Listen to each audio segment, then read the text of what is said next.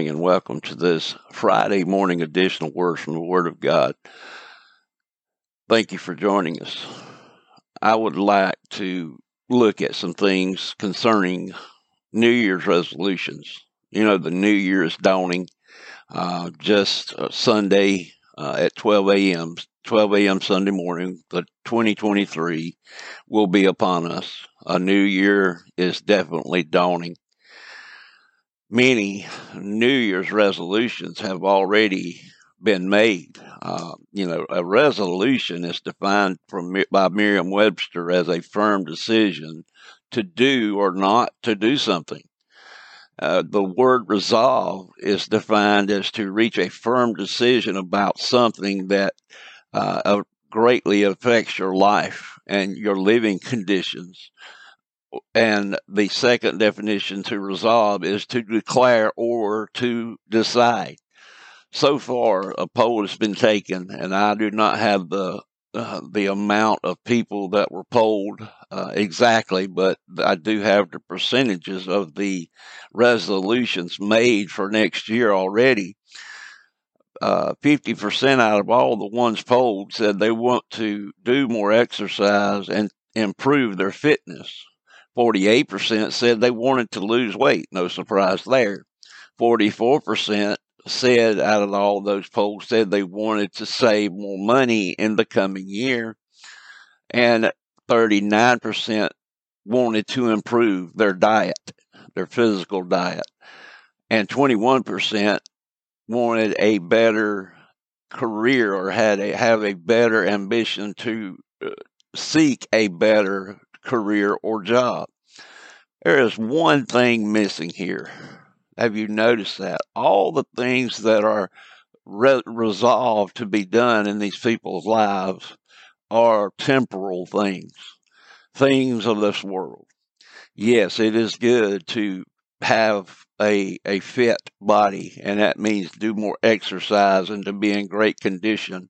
Uh, that, that's good for your health. Losing weight is saving money, of course, is uh, will add to your bank account and allow you to do more things as you go on in life. Uh, improving your diet, of course, again goes toward your health. Uh, improving your health and pursuing a better job is always uh, a desire on people's hearts because they can make more money and it's more prestigious. But there's one thing important missing here, and that's the eternal resolution. The eternal resolution of people giving their heart and their life to Jesus Christ and receiving the grace of God, the free gift of God's grace in their life when they accept Jesus Christ by faith in his finished work on Calvary's cross. Uh, you know, if you are in the world, and and I, what I mean by that is you have living a life and you have yet to receive Christ by faith as your Lord and Savior, I want you to understand something. You stand condemned already. You, no one is condemning you. You stand condemned already. The judgment of God is already upon you the Word of God tells us there in John 3, uh, verse 16 through 18. I just want to read this right quick, and then we'll go back to Mark chapter 2, where we're going, where we'll be reading this morning. The Word of God tells us, and most people know John 3.16, for God so loved the world that he gave his only begotten Son, that whosoever believeth in him should not perish, but have everlasting life. But I want you to listen close, sinner friend. For God sent not his Son into the world to to condemn the world, but that the world through him might be saved. He that believeth on him is not condemned, but he that believeth not is condemned already, because he hath not believed in the name of the only begotten Son of God. Not only that, but it says right here, uh, verse 36 of that same chapter, John chapter 3, He that believeth on the Son hath everlasting life, and he that believeth not the Son shall not see life, but the wrath of God abideth on him. My friend, if you are living in the world, that means you have not received Christ by faith as your Lord and Savior. You stand condemned already. It is not God that's condemning you because He has sent His Son and made the way for you to be saved by Jesus Christ, our Lord and Savior, by His finished work on Calvary's cross. You are condemning yourself by your very rejection of the Savior. Jesus, uh, I want to read to you in Mark chapter 2 this morning. Uh, Mark chapter 2, verse starting in verse 13 down through verse 17. And this, in context of Scripture, is speaking of Christ. And verse 13 says, And he went forth again by the seaside, and all the multitude resorted unto him, and he taught them. And as he passed by, he saw Levi, the son of Alphaeus, sitting at the receipt of custom, and said unto him, Follow me. And he arose and followed him. And it came to pass that as Jesus sat at meat in his house, many publicans and sinners sat also together with Jesus and his disciples. For there were many, and they followed him. And when the scribes and the Pharisees saw him eat with publicans and sinners, they said unto his disciples, How is it that he, they speaking of Christ, eateth and drinketh with publicans and sinners? And Jesus said, When Jesus heard it, he heard what they said, he saith unto them, They that are whole need have no need of a physician, but they that are sick. I came not to call the righteous, but sinners to repentance. Sinners to repentance. Jesus Christ came not to condemn you, my friend, sinner friend. He came to save you. He didn't come to condemn you. He come to call you by his love, his great love. He said, greater love hath no man than this, than a man lay down his life for his friends. Christ laid down his life for you voluntarily on Calvary's cross to satisfy God's holy judgment upon your sin and my sin. You notice he sat down with publicans and sinners people, I tell you, the religious crowd this day will point their finger at someone in a, in a, heartbeat and throw off on how they're living. And that's not what I'm doing because you need a savior. That's all I'm saying. And I only tell you that because in the latter part of 2005, I realized the same thing. I realized that I was hopeless and helpless and spiritually destitute. I realized that I had come to an end of myself and all the things in the world that I desired desired in this world were temporary, and there was a great void in my heart. The Holy Spirit convicted me and drew me to God, and I accepted Christ by faith as my Lord and Savior. And I'm here to tell you, my life has never been the same since. It has been nothing but a blessing to be born into the family of God, to receive the Holy Spirit, to be born again into the family of God by faith in Christ, and be a son of the Most or daughter of the Most High God through Jesus Christ. Jesus came for you. If you are a sinner and you're living in the world, you're living and putting your hopes in these New Year's resolutions, and by the end, by the middle of the year, they will probably have failed, and you will be looking at yourself in the mirror saying, "Man, I didn't keep that resolution."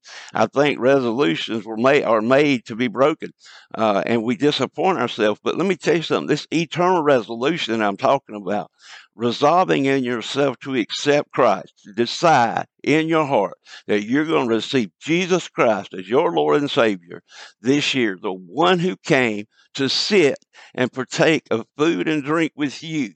Right here, that's what he's saying. He sat down with those that needed him. He, they realize their need for him. And my sinner friend, I want you to realize this year your need for the wonderful and remarkable Savior, Jesus Christ. There is no other way. He told his disciples in John chapter 14, uh, verse 6, he said, I am the way, the truth, and the life. No man cometh to the Father but by me. Christ is the only way, the only one that can save your soul. He is the only way you can reach heaven. There is no other way. You can't earn it. You can't work for it. You can't buy it. It's a free gift of God. The Word of God tells us in Ephesians 2 8 9, For by grace are ye saved through faith, and that not of yourselves. It is the gift of God, not of works, lest any man should boast. This resolution, all the other resolutions I mentioned, you either have to make some great life change. If you go to the gym to exercise, you're going to have to pay money. To lose weight, you're going to have to buy, probably buy diet pills or a special food to eat, and that's going to be expensive. Saving money, of course, you're going to have to take more money out of your budget and put it aside. Improving your diet, again, now you're going to have to buy the right kind of foods, which is more expensive. And pursuing a better career and a job, which is temporary at best. All these things are temporary and are costly.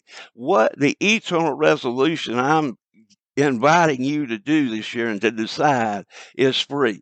God has freely given his son to die on Calvary's cross for your sins and my sins, to be the propitiation, the sacrifice that satisfies God's holiness and righteousness upon our sins, his judgment upon our sins. Christ paid for that in his blood through his blood and by his life. He took his place in death that you and I, sinner friend, might take our place in life. Why don't you resolve this year to accept him as your Lord and Savior?